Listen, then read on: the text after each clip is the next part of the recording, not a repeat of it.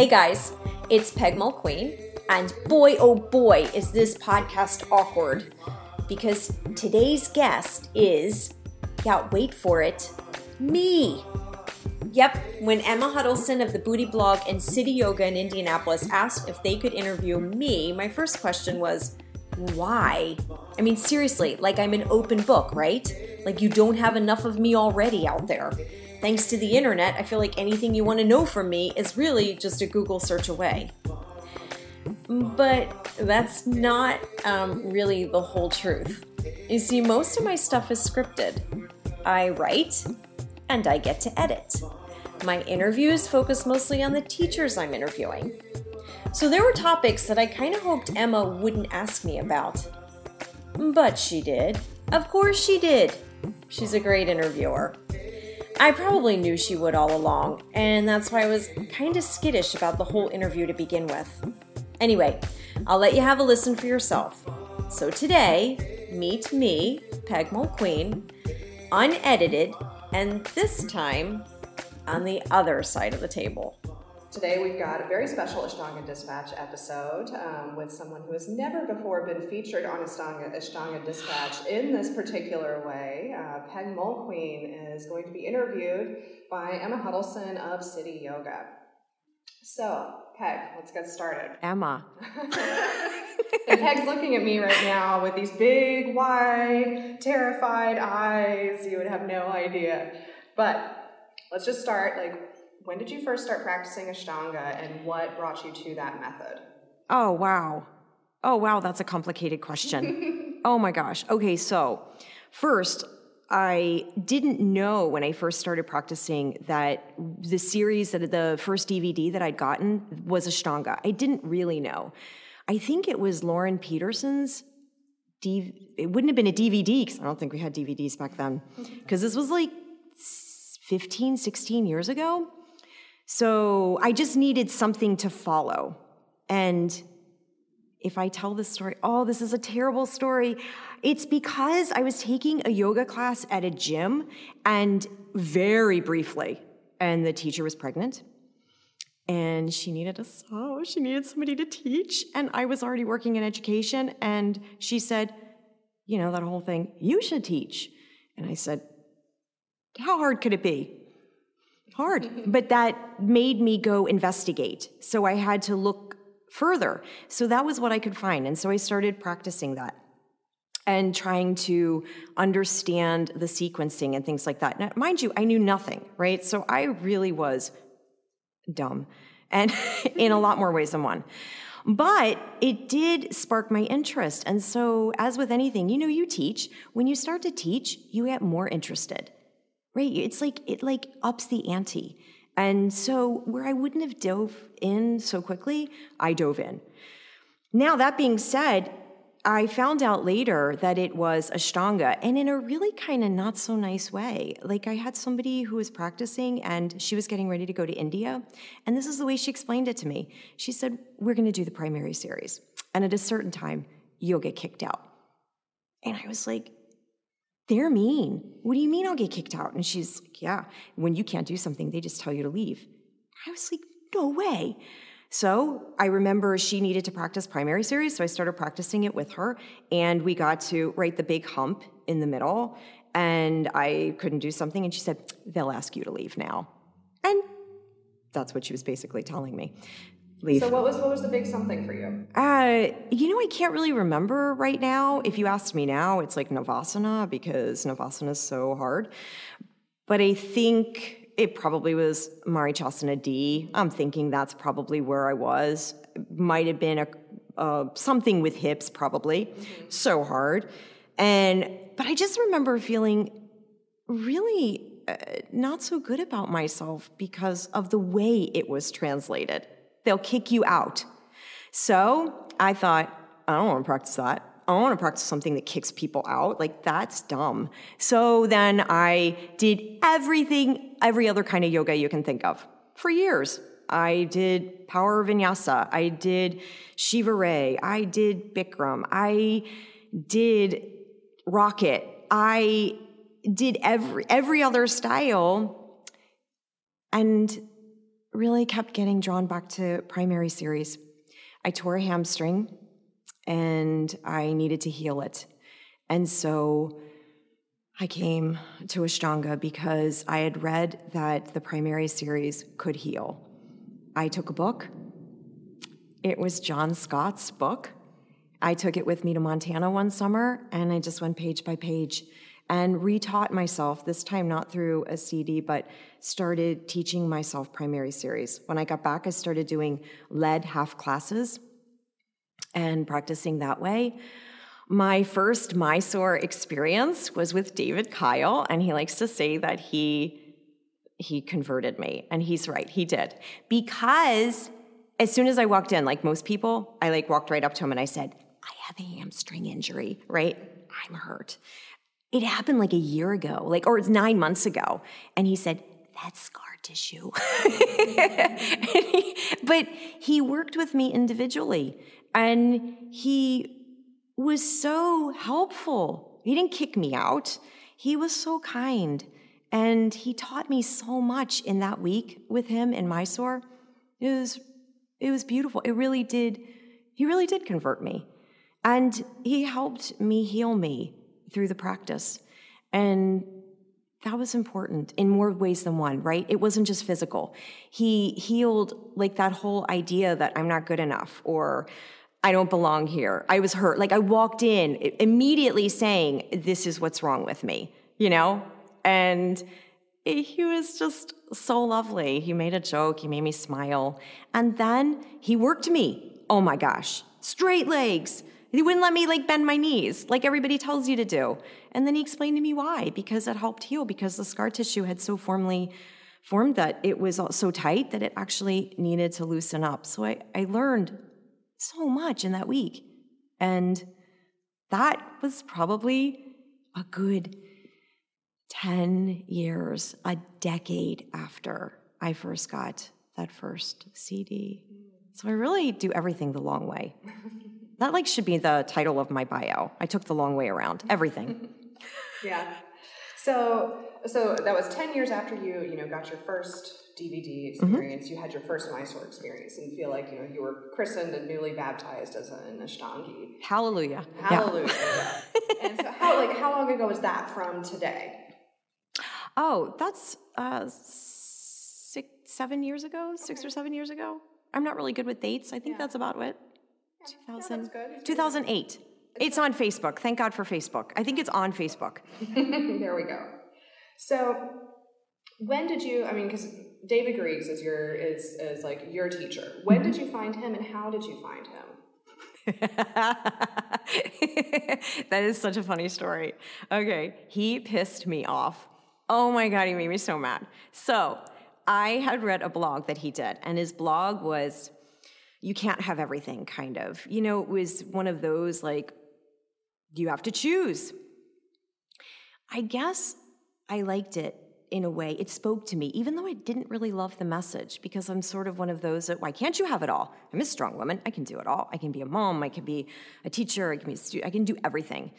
But there was some truth to what he wrote, and it was so raw and honest that it drew me in. So I wanted to meet him, and he was going to be in the Outer Banks for a week can't believe I took a whole week because I never would usually do that travel away, but I decided it was worth it and I didn't know anybody. So I went uh, down to the Outer Banks and I went to his week long intensive. I walked in and everybody knew each other, like, and I didn't know anybody. And it felt kind of odd. I felt a little stand backish. And so I went to the back of the room, which I do normally anyway when I practice, but especially reserved. Went to the back of the room, kind of wanted to just blend in he met me once. He just, you know, asked me what my name was. And there were like 35, 40 people in the room. You'd think he wouldn't remember my name. Oh, God, he remembered my name. I mean, he yelled my name the whole time I practiced. Every, especially when I got to backbend. So at that point, I was practicing the intermediate series, which is to me the hardest ever. Backbends were so hard, painful. I had pain in my low back. You know, I would just kapotasana, just get it over with. It was awful. So I get to uh, Ustrasana. That's when it starts. No, it started in upward dog. Peg. Feet closer, legs closer. I do it a little bit. You know, like, how close does he mean? Oh, no, he meant closer. A lot closer. So I bring him closer. And fine, then he'd ignore me. Ustrasana, peg, knees closer, knees closer. I'd bring him a little closer. No, closer. You would, you would die. Like, I was like, he's insane. And he's yelling at me, and I'm like dying back here. I mean, doesn't he know how hard this is? Then I get to Kapotasana, and he totally does it again. Knees closer, use your legs, come. But he comes over to me and he actually helps me in Kapotasana, puts me in, and quickly, but but it felt okay. But I'm still shaking because first of all, he's yelling at me a lot. Then I uh, practiced Karandavasana and I landed Karandavasana and he walked by me and he looked at me and he goes, you keep landing like that and you'll never lift and walked away. Like, didn't, and I was like, bastard. And so then I really want to get out of the room, right? This is my first time. I'm already feeling left out. He's yelled at me the whole time. He knows my name from the front of the room. Peg, no, peg, no. I should have gotten used to it then because I hear it so much now. Then I get to my back bends. And I drop back, I stand, I do three back bends from the floor. I drop back and stand up three times. I do three handstand drop overs, which is at that point what I was doing, and I stand and I wait, right? And I wait and I wait wait. And he's all over. Like he's like a ninja in the room. It's like ridiculous. He's like everywhere. And I just want to get out of there. And his assistant comes over to me and she takes Joanna and she takes like pity on me and she says, Do you want me to give you your dips? And I was like, please. Right? I mean, I'm I'm like mad. And she does my three dips and she's giving me the squish, right? Like, you love the squish. I love the squish. So I'm like so happy. And I'm happy because I'm going to leave. And I hear his voice Peg, did you do your back bends? I look up at Joanna and I'm like, is he serious? And she just goes. So I stand up. And what do you think he says to me? Legs closer. Legs closer straighten your legs, reach up. I was like doing this like this. And I mean, he yelled at me the entire time I was doing my back bends. My heart was pounding. I was like um, shaking in a way. And I had no pain. But at the time, that didn't occur to me. All that occurred to me at the time was that I was shaking and pissed off. So he does all of that, right? Yells at me, makes me do three, four, I don't know, straight legs, closer, whatever. I go to sit down and do my forward fold. Do you think he, no, no squish, he walks away. I don't know where he's gone. He's gone. But I do my finishing and I leave. And I get out into the parking lot and I call my friend Michael and I'm like, oh my God, I cannot believe what just happened. He yelled at me the whole time. I've never been yelled at like that in my practice ever ever. Like it was awful. I can't believe it. And I'm so mad and I'm shaking. And he starts laughing. He's laughing on the other end. And then I realize, oh my God, I have to go back. I have to go back. It was visceral. Like it was it was something that spoke to me on a very energetic level. And yes, it made me mad. Um, it upset me, but I had no pain. And that wasn't something that I was practicing without at that time.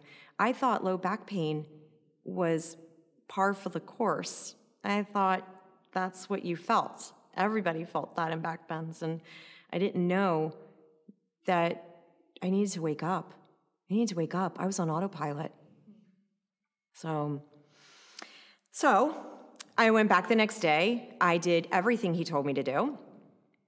I was still mad, I won't lie. Like this little epiphany wasn't quite as strong then. I still was feeling quite emotional. And he didn't even notice that I was upset and just went about his business. I guess I did everything he asked me to do, so there was no need to scream my name anymore. We make a joke about it now, like we talked about it, and he like had no idea like how like angry I was. He had no idea the story that I had going on in my head or anything, but maybe it doesn't matter. What mattered was that there was a real strong connection energetically and that he again took me out of pain. So I guess there is kind of it's not funny. Like I don't think I ever realized that until right now. There's a connection between the two. Both times, both introductions took me out of pain. Both teachers helped immensely in that area. And that's really important as a student. Like, right? Like, uh, pain is not the experience. And sometimes we don't know a way out. And I certainly didn't. And sometimes we confuse it as the experience. So, although he yelled at me a lot, he also took away some suffering or helped me find my way out. Anyway, so it's a long, I mean, that's how it started. And there are a lot more no pegs along the way, mm-hmm. more, a lot of those. yeah. yeah. So, I mean, so, so where do you think that anger came from? What was it that pissed you off so much? Yeah, I don't, I don't know. I think part of it was that, you know, I had a pretty strong practice. Like, I'm used to doing things well. I'm not used to somebody yelling at me. And I certainly don't really like to have help. And this was uncomfortable for me even to have, right, to have this camera and microphone and everything, right? Like it's sort of, even though people probably don't realize it, I'd rather put other people in the spotlight, right? And I really don't want attention, so much attention like this called to me. And because I don't want to be revealed as a fraud or that I don't know. And him yelling no was a very clear indication that there were things I didn't know, which I really do already know that there's so much I don't know. I just think that if I could just not share that, or like maybe I fool everybody, but we don't. And like there was nothing for me to be afraid of. He wasn't, there wasn't any ang- there wasn't anything attached on his end to it. Like he just didn't want me to be hurt. He just saw the pattern that I was in and that it was a dead end. And he was just turning me around, giving me directions in another way. But so often, right? You I saw that as I was doing it wrong. There was something wrong with me. Something wrong with me. It's probably why I didn't tell anybody how much pain I was in. There's so much wrong. There's something wrong with me. You know? And so some people they react to that ways different, right? Some people would feel kind of rejected or bad about themselves. I just I got angry. Must be something wrong with him. it was a defense mechanism, you know, and maybe that's really all it was. It's just me defending off those feelings of not being worthy, not being good enough. Yeah, yeah, that vulnerability. Yeah. So, I mean, you hear it all the time that like you know, anger is a secondary emotion. So, I mean, do you think that that like fear of not being good enough, that fear of being you know exposed, was that the like primary emotion that was driving that? Fear? Yeah. Do you think fear was it? Have you been talking to him? you think fear is my yes, totally. Oh my God, yes, fear. Yes, yes, I am scared. I am scared a lot. I'm scared often. well, we all are. We all are. So, but so despite all of this fear, you know, you've gone on to create um, Dispatch, which um, is, you know, I see it as the the voice for Ashtanga in America. Wow. And and so I mean that's that's pretty cool. I mean, um, you know, you you know you are out there, you know, actively working to collect um, and curate um, you know, the voices of the, the, teachers who are really, really meaningful. Um, you know, in the I shouldn't just say in the in the states, but I mean, you know, from from all over the world. So, um, so you know, how did you go from somebody who is afraid of being exposed to lots and lots of exposure?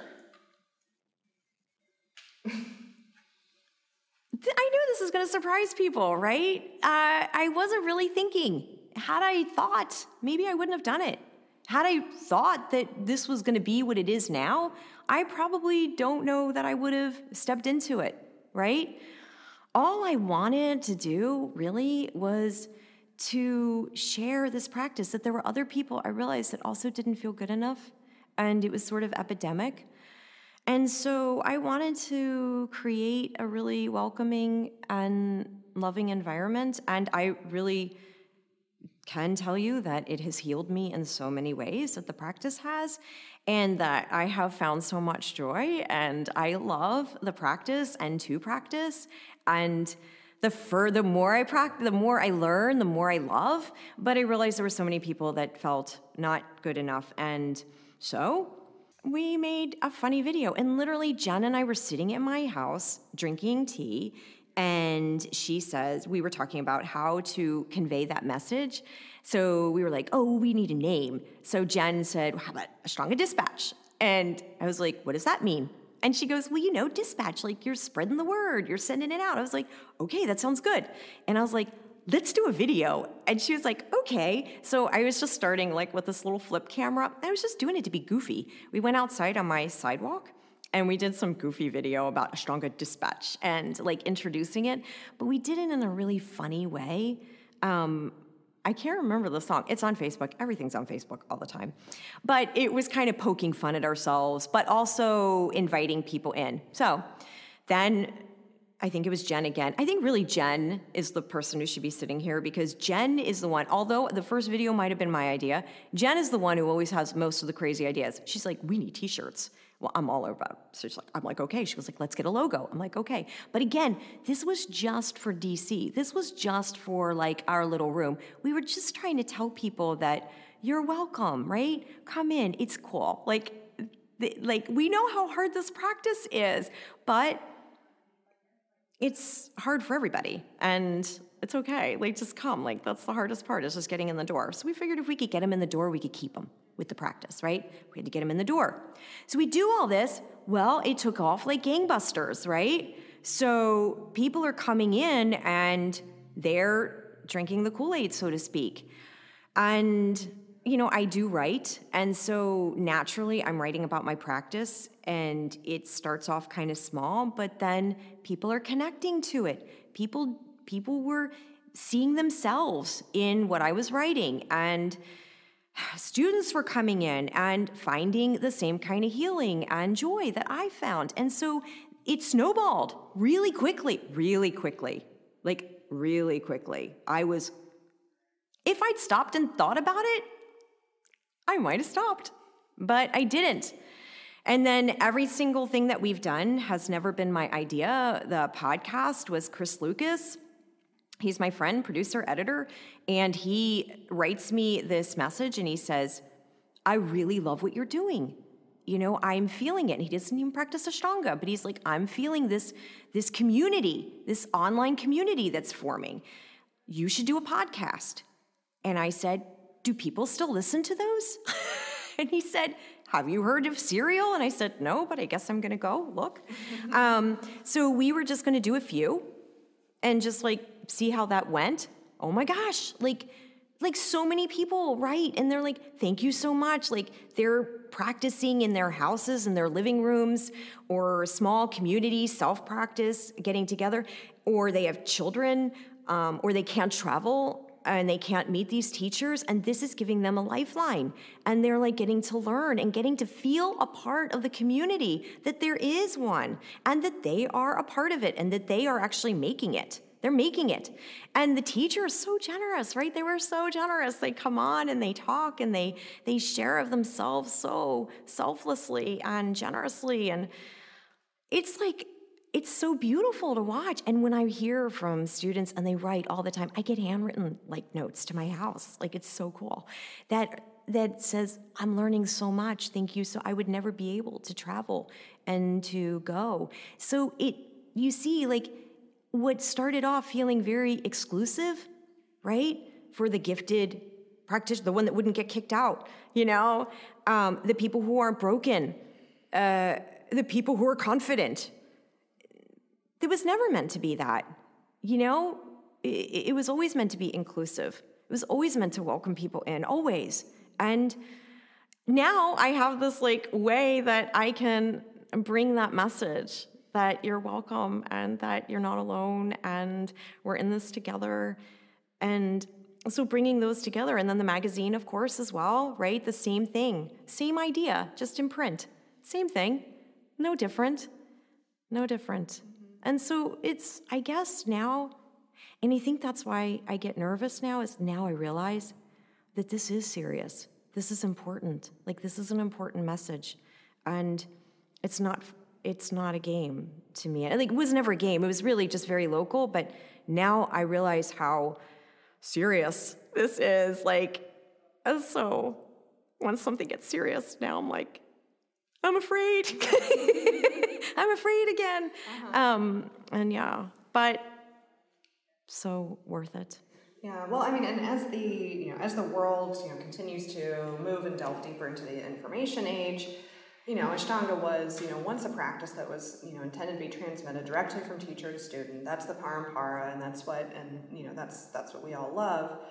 But I mean, it sounds like you're really trying to make something that's inclusive, even for those people that can't get to an authorized teacher. You know, people that you know, are stuck with a DVD or a book or or me. Yeah. I'm not authorized. yeah, yeah. I mean, and, and so I mean, you know, to play devil's advocate, there are some that would say like, "Well, you're not authorized. What the hell are you doing, being the this voice for Ashtanga in America?" So, what would you say to that? Dude, that was heart hitting. no, it's good because because it's happened. You know, I, I, figured somebody probably has asked has asked that question, and I mean, I don't know. I'm not going to tell you my feelings on it, but I want to hear what you have to say. Oh my gosh. So, with the yoga, you ever notice like when you're practicing that you like at first you're afraid to walk in the room, right? You're just afraid to walk in the room. You're afraid like they're gonna look at you and go, "Get, you don't belong here," right? Then you come in and there's parts of the practice that scare you, right? Maybe the teacher scares you, but you're not afraid to walk in the room anymore. But it like it always ups the ante, right? It, whether you're talking postures or um, teachers or whatever it is, it does feel like that this practice ups the ante, and whatever your obstacle is, it continues to get revealed to you in deeper levels.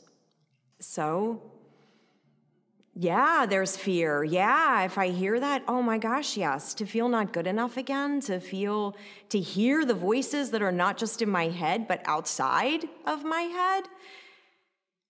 I have to take a, a moment and say, why am I doing this? And that's how I do it. Why? Why? And you have to do a little bit of self check, right? So make sure that it's service, that it's serving. And then feel the fear. It's scary. Yes, again, I'm afraid I'm not good enough. But guess what, Emma? I'm not good enough. Maybe that's it, right? I'm not good enough. And and that, that's and maybe it's not it, maybe the goal is not being good enough, but being okay with not being good enough and just being who I am. And that takes maybe more courage than anything that I can think of right now. So that's how I handle it. Yeah. Well, and that's and that's such a valuable message that it's like, you know, none of us are going to be good enough. So how do we deal how do we deal with that you know if any of us could be good enough then what would be what's the point of even doing this practice in the first place shit we'd quit right. you know you'd quit doing everything i'd quit you know i'd quit practicing damn i'd quit practicing i'd quit everything if if i didn't do anything if i only did the things that i felt good enough to do i would not do anything i wouldn't be a parent i wouldn't be a parent my god did i feel inept and still right Teaching is the least of it. Teaching's the least of it. Yeah. Yeah. Sharing's the least of it. So, so what are your plans to continue to grow Ashtanga Dispatch, or do you have plans to continue to grow it? Like, what's what's the mission from here, Peg? I have no mission. My mission is to practice and to spend time with my teacher and raise my family and spend time with my husband and um, be be a good person. I know it sounds like really weird, but it sounds yeah, so totally weird. You're a good person. No, I mean thing to say. but I mean that really is my practice right now. Like you know what I'm working on? Like making sure that when I go into a grocery store, I look at somebody and I say hello and I smile. We're so afraid to look at each other, you know, we're so afraid to be seen. So we don't we don't see. And so really that's what I'm I'm working on taking my yoga practice, that level of focus and being with somebody and really being with everybody that is in front of me. And that's so my mission is not like measured by numbers. Uh-huh. It's measured by people and the way I can be with people. And it doesn't matter, you know, like I don't know. I just don't I just don't measure by that. So I don't. And you know, for a little while, like last week, I had this moment of panic that was like, oh my God, I should have goals. I should have goals. I should I should be having goals right now. Like there's something wrong with me. And there's nothing wrong with me. Um, I'm doing what I've always done, and that is just, just do what I believe in. Don't let my brain get in the way. You know, mm-hmm. like it's visceral. It's visceral. You know, it's visceral. Like it's like once you start to think about it, and I know my husband would hear this, right? And he would be, he's, he would tell me, no good thing has ever been done with by no planning. Well, I disagree. Maybe if we were like totally in the moment all the time, we would really see the clues and we would, and we would be able to steer ourselves without having to stop and think and, and write things down all the time, right? I'm not saying don't be, you know, organized, but you know what? Even my day structure, the more intuitive I get, the more I know what I need. You know, the more I realize what time I have to wake up, what I have to eat, you know, uh, when I, I work best. If I just let things flow and really become in tune, really serious with my own focus and concentration and God, that's so funny because I'm so distractible. But but that's maybe that's like the deeper I get into that, then the more clear my path is because I'm on it, not planning it. You know, I'm doing it, not thinking about it. So yeah. I have no mission except that. Uh-huh. that sounds good. I it's like a big that. mission. It's an impossible one. Um, so you're doing something big this year. You're doing something new. You are going to Mysore this year. You're going to go practice with Sharath this year. You did not just say that.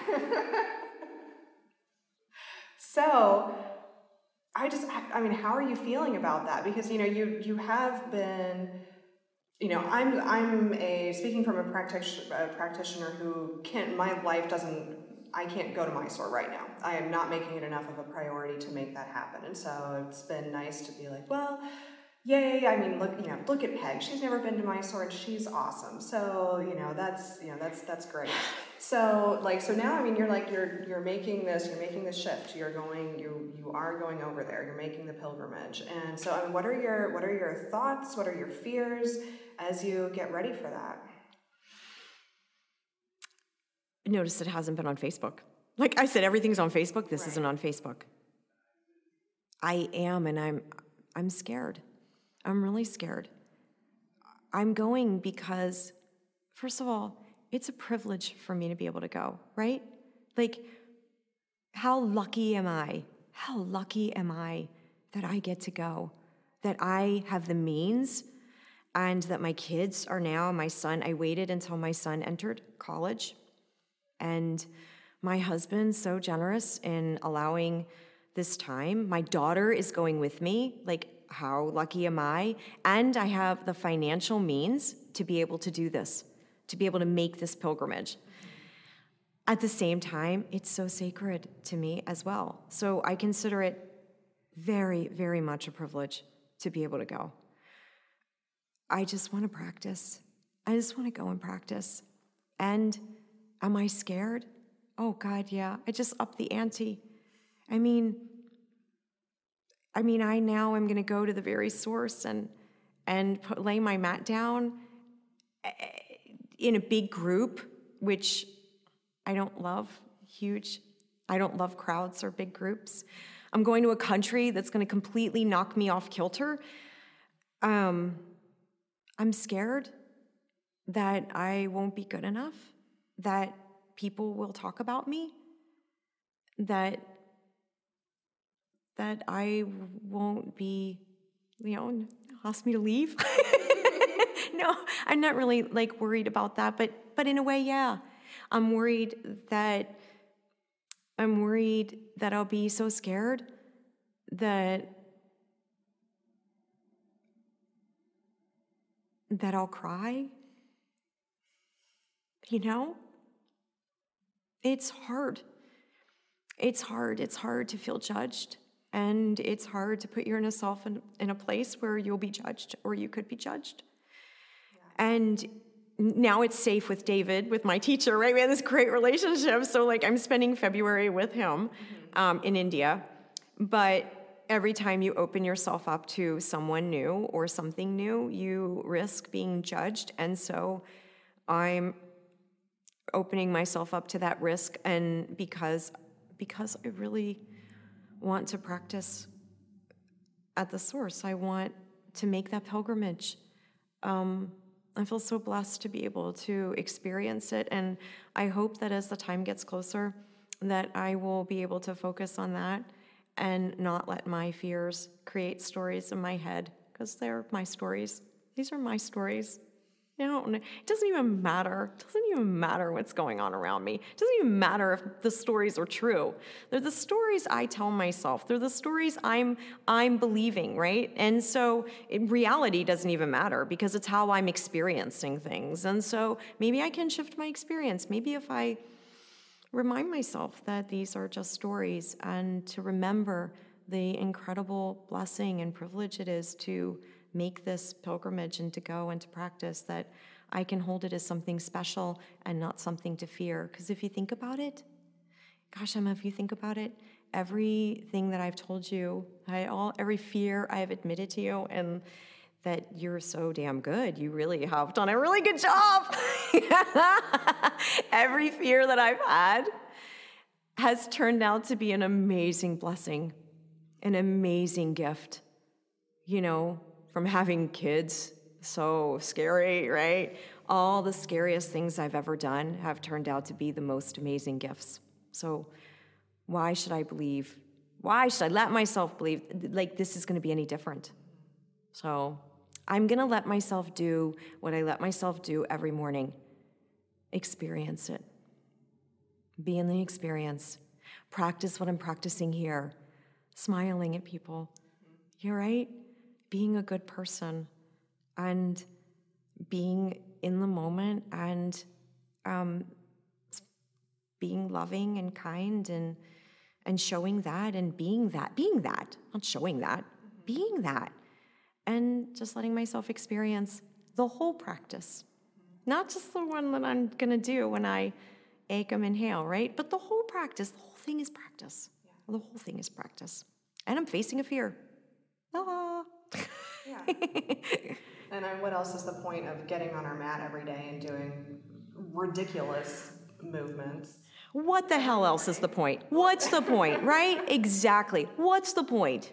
If we're not going to, you know, try and use that to help generate some growth in other areas too. Because who the fuck cares? Or my language, we'll edit that out. No, I have I have an E rating. Okay, or what it you know, who cares if you can put your leg behind your head or, you know, grab your ankles or, you know, who cares? Who cares? Who cares? You know, can you, can you like have the courage to come to your mat and like whatever it is you're working on? I don't know. Can you have the courage to, to be vulnerable, mm-hmm. to heal? Can you, can you stop living your life, the judgments, can you just ask why? You know, like that inside body, we've been talking about the inside body, outside body, right? And only we can experience ourselves, right? Inside, right? People can try to explain like what the feelings inside are like, right? But we have to experience ourselves. Can I let myself experience myself without trying to get out of it? Can any of us, right? That's what we're there for so that we can have our experience and be with ourselves without trying to change it, fix it, leave it, wallow in it, whatever, you know? Can we just be with it? And that that again, I say some things and they sound super trite and like cliche, but no, but that's it, right? Yeah. Yeah, absolutely. So, what recommendations would you have for um, you know for a studio that has a um, you know City Yoga has a, a growing you know Mysore and Ashtanga community. Um, it's been, you know, it's taken a, few years to get off the ground. I think, you know, it seems to finally be there. But so, what recommendations would you have? You've built a program from the ground up. Yeah. And then you've gone and left it behind and moved off to Montana, and now you're doing something different. But so, you know, what what do you think is important in building a community? The people. the people.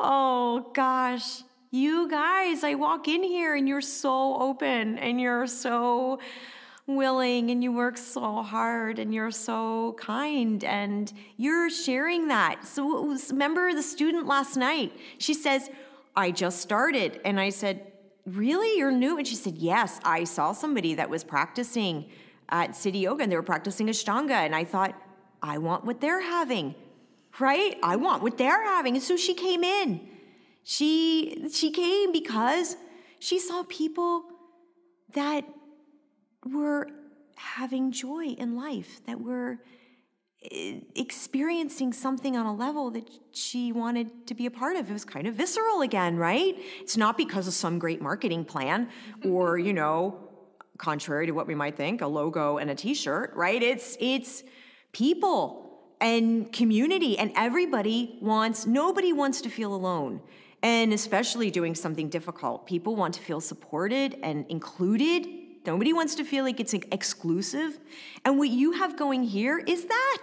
Is that you guys, you all that are practicing, you will be the ones that invite others in. It is the way you walk out of the room that will bring people into the room. Done.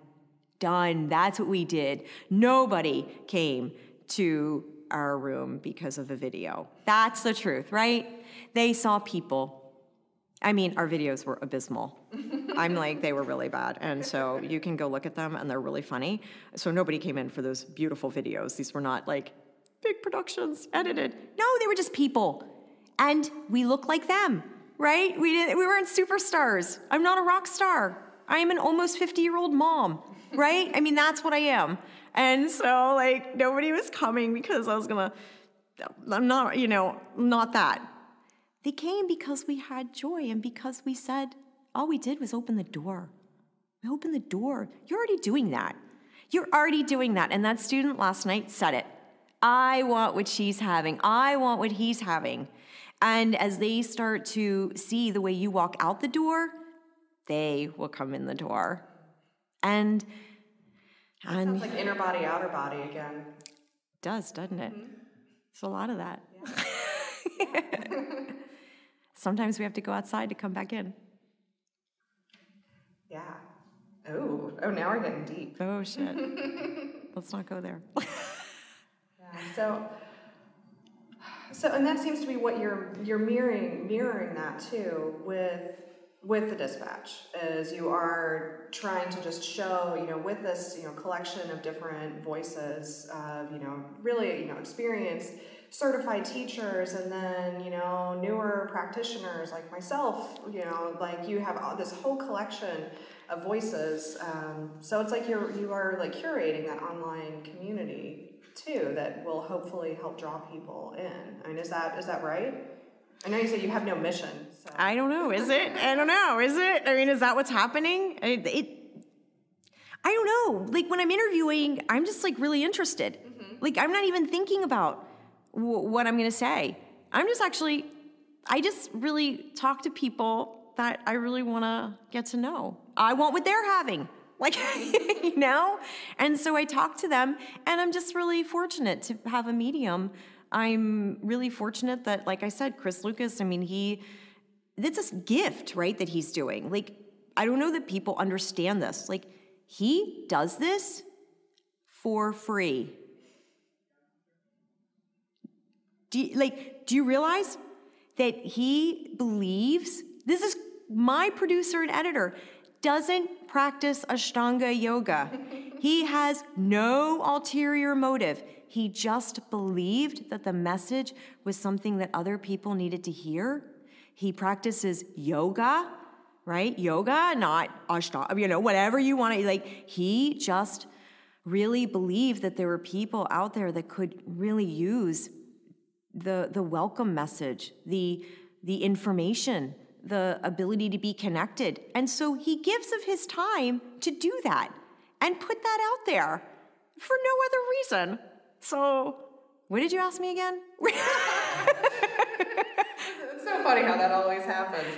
No, but that's I mean that, that's that's great. I mean that's like that's a sign of confidence in what you're doing. That somebody who doesn't even practice Ashtanga, who isn't getting paid, is doing all this work to help spread the message, to help be the outer body that's going to bring people into the inner body of the practice. My husband has a saying, and I'm sure it's not his. I'm sure he got it somewhere and it's a hybrid. But if you know the right thing to do, it should be difficult, if not impossible, to do something different. And that might be how I fell in love with him. Mm. in fact, Aww. I know it was how I fell in love with him. He's such a good person. He's such a good person. It always makes me laugh when people say, Does your husband practice yoga? No, he lives it. no, he lives it. You know, what are you asking me? Yeah, that's, and, and so that's kind of what this is built up. It's just doing what feels to be the right thing to do. And if it comes to a time, Emma, when it's not the right thing, I will stop. Do you know what the sign would be that it's not the right thing? Yeah, that that I get in that I stop being afraid. That's the sign. Hmm. That's the sign. Yeah.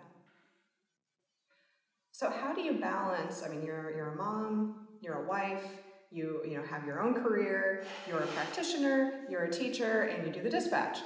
How do you balance all that shit? Not really well sometimes. um, sometimes it does get a little out of balance. And like anybody, I have to go back to practice. Practice is first, you know? Just go back. And I think I felt a little bit of a shift recently. And I reached out to my teacher and I said, you know, I think I need some help. I think, uh, you know, I think uh, I'm just feeling like I need a little bit more structure, that I feel like I'm starting to float away, you know? And that's what I have a teacher for. Eh, but you recognize, you know, the more you practice, it's like when you eat something that doesn't agree with you, or when you're not getting enough sleep and then you get sick, or when you start practicing every day, like at the same time, you start to become very in tune with your body, right? You kind of know it's actually hard not to feel good. So when you start practicing, because you know what it feels like to feel good, it's hard not to feel good. It becomes like a red flag. Whereas before, maybe I could go longer and not feel so well, but not notice because I didn't have anything to show me different. So now I notice those signs relatively quickly because it doesn't feel good. You know, it doesn't feel good. And luckily, the practice has a lot of beautiful things built into it that helps support. It's like a container and it helps support you and it's something you can turn to. And one of those is having a teacher, um, the structure of a practice, eh, a home, you know, to check in, you know. And so I use those. So I just kind of go back to those. And that's kind of it. I go back to my container and I, yeah, and that's it. And that's, that's really all it takes. And it's funny, you don't really stray that far it feels far because it because you can tell the difference so easily, right? But it's really not that far. So it's hard to balance, but also not so hard because the tools are right there to keep me to keep me in my you know to keep me contained, mm-hmm. you know, yeah. to hold me. Yeah, to keep you in your container. Yeah. yeah. Not in a bad way, uh-huh. but in a really safe way. Mm-hmm. So I can be safe from me. Right because I, cause I would probably run myself into the ground and be like, all the time, you know? I would, I would cater to everything and, and then lose, um, lose what's most important. But the container brings us back to what's most important. Yeah, it's like you need the container, like we were talking about the string for the mala beads earlier. Without the container, it's all going to scatter. Without the string for the mala, it's all going to go everywhere. Yeah, it's the thread that keeps us together, like you said. Like you said. like you said. You can steal it, it's fine. Done. Uh, so one one last question, I'm going to let you off the hook. Um, so you you've got a background in counseling and education. How has that translated into your teaching? Okay, so the Yoga Sutras, all psychology, right? Like I'm like, holy hell! I went to grad school. I remember when I first, you know, broke open the Yoga Sutras. I'm like, whoa, wait a second. This is like psychology this is what I learned in grad school. These obstacles, you know, um, cogn- you know, cognitive therapy, right? Rethinking, changing your story, um, irrational thinking. It's it's so mind, but I didn't realize it until uh, I didn't realize yoga was psychology. But of course it is. Like there's physical healing and there's emotional healing, and these things are not separate. So in the like in life, I don't see them as separate. It's just my lens, right? That's kind of the way I see life is I just talked I talked all about you didn't thank God you didn't no more questions, right? You don't have any other questions? I, I don't know. Yeah, okay. So you didn't ask me like what I'm practicing, right? You didn't say what pose are you? No, because what, what am I practicing? What am I working on? Fear, trust, faith, right? So that's my practice every day you know, whether it's in my asana practice or whether it's going to Mysore this year or what, you know, or expanding the dispatch or whatever it is, or, or letting you interview me, you know, like that's my practice. And I don't know, that's psychology, right? Like that's, that's developing good mental health, emotional health. And you don't have to be sick we're all sick. We're all sick. I mean, we're all healthy and we're all sick to varying degrees. So if we can use our practice to kind of explore and not not turn off the feelings, not hide from uh, these like things that torment us, if we can experience them in a really safe place, wow, like think of the healing, right? So physical healing, emotional healing. So when I when I practice, let's just forget when I practice, you know? Like of course that's what I'm thinking. When my belly tightens, I know I'm afraid. You know? When I'm distracted, I know I want out. Whatever's there is I don't want to be there with it. I'm learning to recognize those things quicker.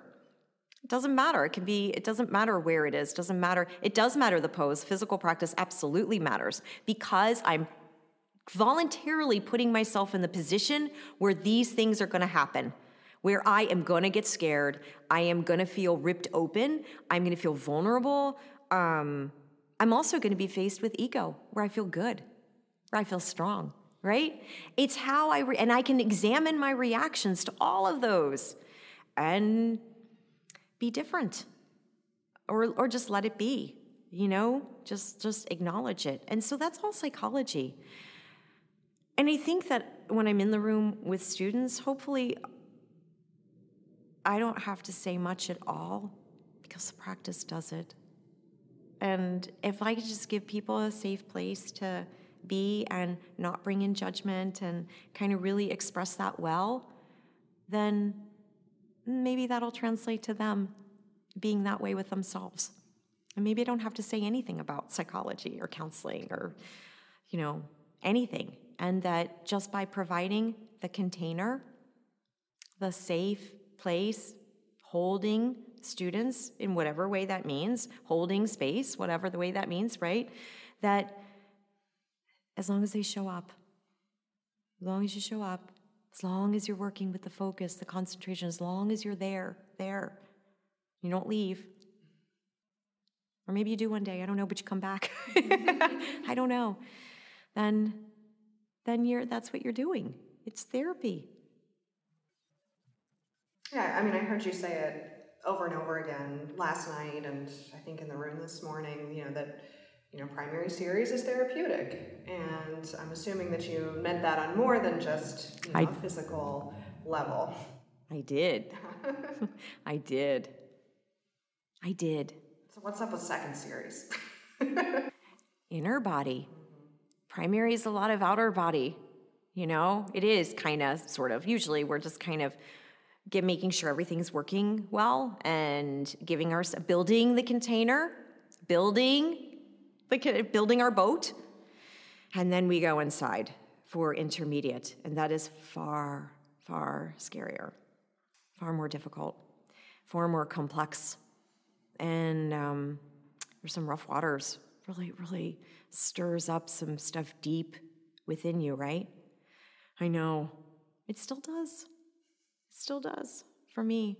And I think that's it. But but can I do it? Can I be with it anyway? Right? It's again, it's not the series or the pose. It's what it's bringing up and how I'm able to sit with it and how